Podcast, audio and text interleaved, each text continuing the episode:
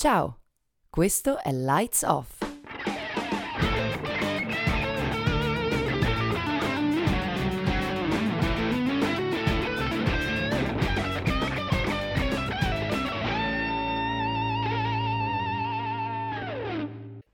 Lights Off presenta Filo Rosso, la rubrica che racconta per filo e per segno i piccoli intrecci di una tela molto più grande. In questa stagione i diritti umani. Se sei una persona curiosa, questo è il posto giusto per te. Mettiti comodo e lasciati condurre. L'argomento di cui parleremo oggi è la musica. Sì, hai capito bene, la musica. Perché non è solo uno dei più grandi strumenti con cui esprimiamo sentimenti, passioni, emozioni, ci permette anche di protestare contro situazioni ingiuste. Oggi quindi andremo ad approfondire questo lato un po' impegnato del mondo musicale, andando a scoprire due artisti che, in particolare, hanno messo il loro talento a servizio di questioni molto più grandi. In occasione dell'appena trascorsa giornata della memoria, mi piacerebbe incominciare ricordando un brano in particolare, Auschwitz, anche noto come la canzone del bambino nel vento, scritta da Francesco Guccini. Per chi non lo conoscesse, eh, si tratta di uno dei più grandi cantautori del panorama musicale italiano. Le sue canzoni impegnate, infatti, spesso e volentieri racchiudono significati politici e sociali. Classe 1940, Guccini ha iniziato la sua carriera come autore di testi per la band Equipe 64, un gruppo beat italiano, e per i Nomadi. È solo verso la fine degli anni 60 che debutta in proprio, imponendosi sulla scena musicale con l'album Folk Beat No. 1, che, per l'appunto, include il brano Auschwitz. Ma cosa ispirò Guccini a scrivere questo pezzo? Quando era ancora uno studente di lettere, abbozzò il testo su un foglio, dopo aver letto due componimenti in particolare sulla tragedia dell'Olocausto. Il primo era Il flagello della svastica, un saggio di Lord Russell del 1955. E poi Tu passerai per il cammino, un romanzo autobiografico in cui l'autore, Vincenzo Pappalettera, narra la vicenda di come finì in un campo di concentramento, in quanto membro attivo della resistenza. In più, questa tragedia toccava molto da vicino Guccini, perché suo padre era stato deportato in un campo di concentramento ad Amburgo. Va però sottolineato che inizialmente Guccini non aveva nessuna intenzione di fare il cantautore, tanto che il brano entrò a far parte del repertorio della band Equipe 64 e venne firmato da due prestanome. Successivamente, la canzone venne poi registrata da Guccini stesso e inserita nel suo album di debutto col titolo La canzone del vento. Venne interpretata per la prima volta dal cantante nel 1967, durante il programma Diamoci del tu, presentato da Caterina Caselli e Giorgio Gaber, e riscosse fin da subito un grande successo. Si tratta di una canzone ovviamente molto potente, con un significato talmente profondo che riesce a raccontare in maniera quasi poetica la tragedia della Shoah. Il brano inizia introducendo il tema della morte, connesso a una vittima in particolare. La prima strofa riporta Son morto con gli altri cento. Son morto che ero bambino, passato per il camino e adesso sono nel vento. Si tratta di una precisa scelta dell'autore di porre l'accento su milioni e milioni di innocenti, la cui vita è stata strappata dalle camere a gas, tra cui innumerevoli bambini, i più fragili, Vorrei inoltre menzionare un'altra strofa della canzone, in cui l'autore si domanda come possa un essere umano compiere un atto così crudele e sconsiderato. Io chiedo come l'uomo possa uccidere un suo fratello, eppure siamo in milioni in polvere qui nel vento.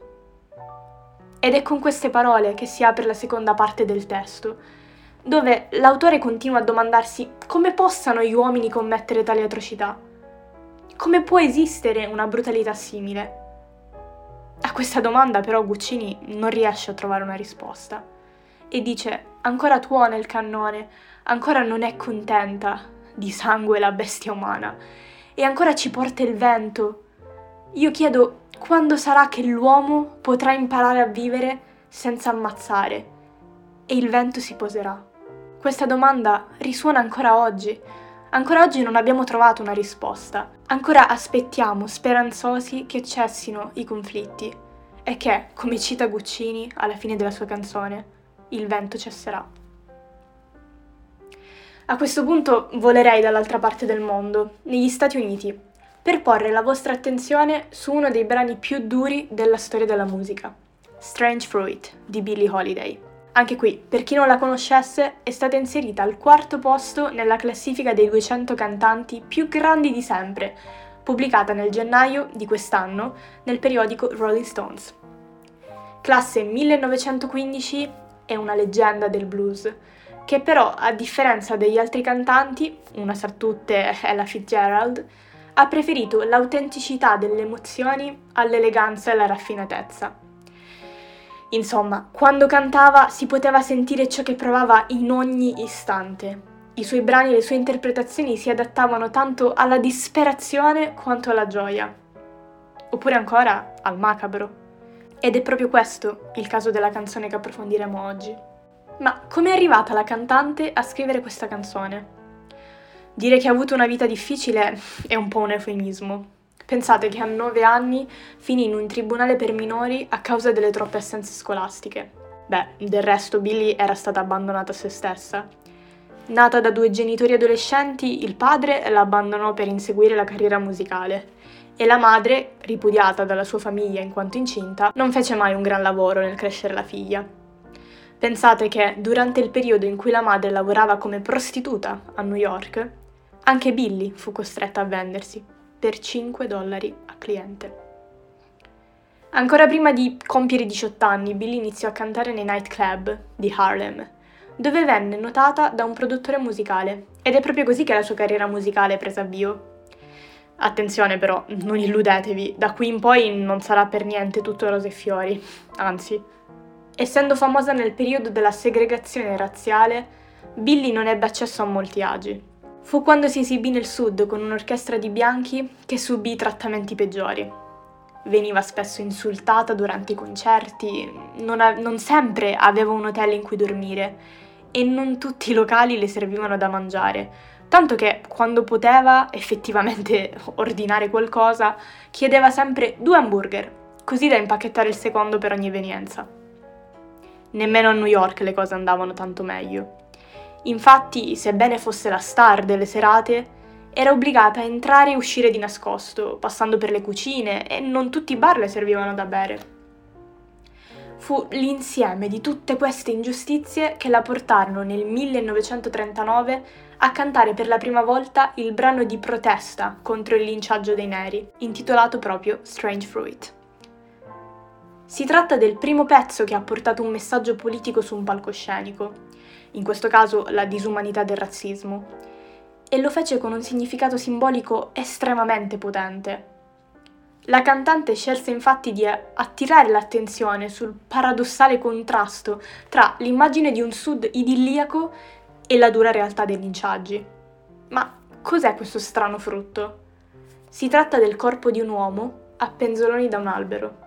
Giusto per darvi qualche cifra, così da aiutarvi a capire più profondamente la portata della canzone, vi invito a tenere presente che nel sud, tra il 1889 e il 1940, vennero linciate complessivamente 3.833 persone, l'80% delle quali erano afroamericani.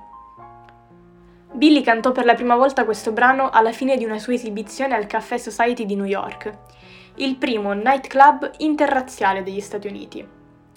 Ora vi chiedo uno sforzo di immaginazione. Siete su un palco, le luci si abbassano e illuminano solo voi, mentre vi preparate a intonare una canzone potente, ma che dico, una canzone rivoluzionaria. In sala c'è il silenzio assoluto e i camerieri smettono di servire. Billy stessa raccontò: La prima volta che la cantai pensai fosse stato un errore. Non ci fu neanche un accenno di applauso quando finì. Poi solo una persona iniziò ad applaudire nervosamente e ad un tratto tutti quanti applaudivano. Non si tratta della solita canzone di protesta che crea unione tra gli oppressi.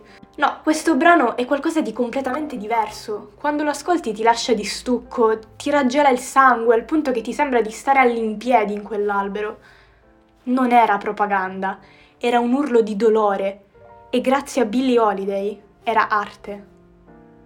Nina Simone, cantante, pianista e attivista per i diritti civili degli Stati Uniti, ha dichiarato si tratta della canzone più brutta che io abbia mai ascoltato, ma brutta nel senso che è violenta e fa male pensare a ciò che i bianchi hanno fatto alla mia gente in questo paese. Il successo di questa canzone però non va riconosciuto solo a Billie Holiday, anche all'autore del testo, o meglio di questa poesia, considerata da molti una dichiarazione di guerra e l'inizio del movimento dei diritti civili. L'autore, Abel Mirpul, era un insegnante ebreo e attivista per i diritti civili. Trovò l'ispirazione grazie a una fotografia raffigurante una doppia impiccagione, scattata nel 1930 in Indiana. Come quella fotografia divenne un simbolo del razzismo e delle discriminazioni subite dalla popolazione afroamericana, così anche il brano Strange Fruit. Nel 1999 la rivista Time ha definito la prima versione in studio di Strange Fruit canzone del secolo. Per concludere questo episodio mi piacerebbe proprio riportarvi la traduzione di una strofa della canzone, affinché possiate farvi un'idea della straordinaria potenza e autenticità di questo brano. Alberi del sud dagli strani frutti, sangue sulle foglie e sangue dalle radici corpi neri che oscillano nella brezza del sud. Uno strano frutto è appeso agli alberi di pioppo. È una scena pastorale del grazioso sud, i loro grandi occhi sporgenti e la bocca contorta. Un profumo di magnolia pulito e fresco. Poi all'improvviso odore di carne bruciata. Ecco il frutto che i corvi devono cogliere per la pioggia da raccogliere, per il vento da risucchiare, per il sole da marcire, per le foglie a cadere. Ecco uno strano e amaro raccolto. Questo episodio è stato scritto da Beatrice e raccontato da Alice.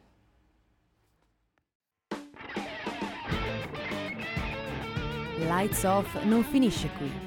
Ci trovi anche su Instagram, Telegram e soprattutto sul nostro blog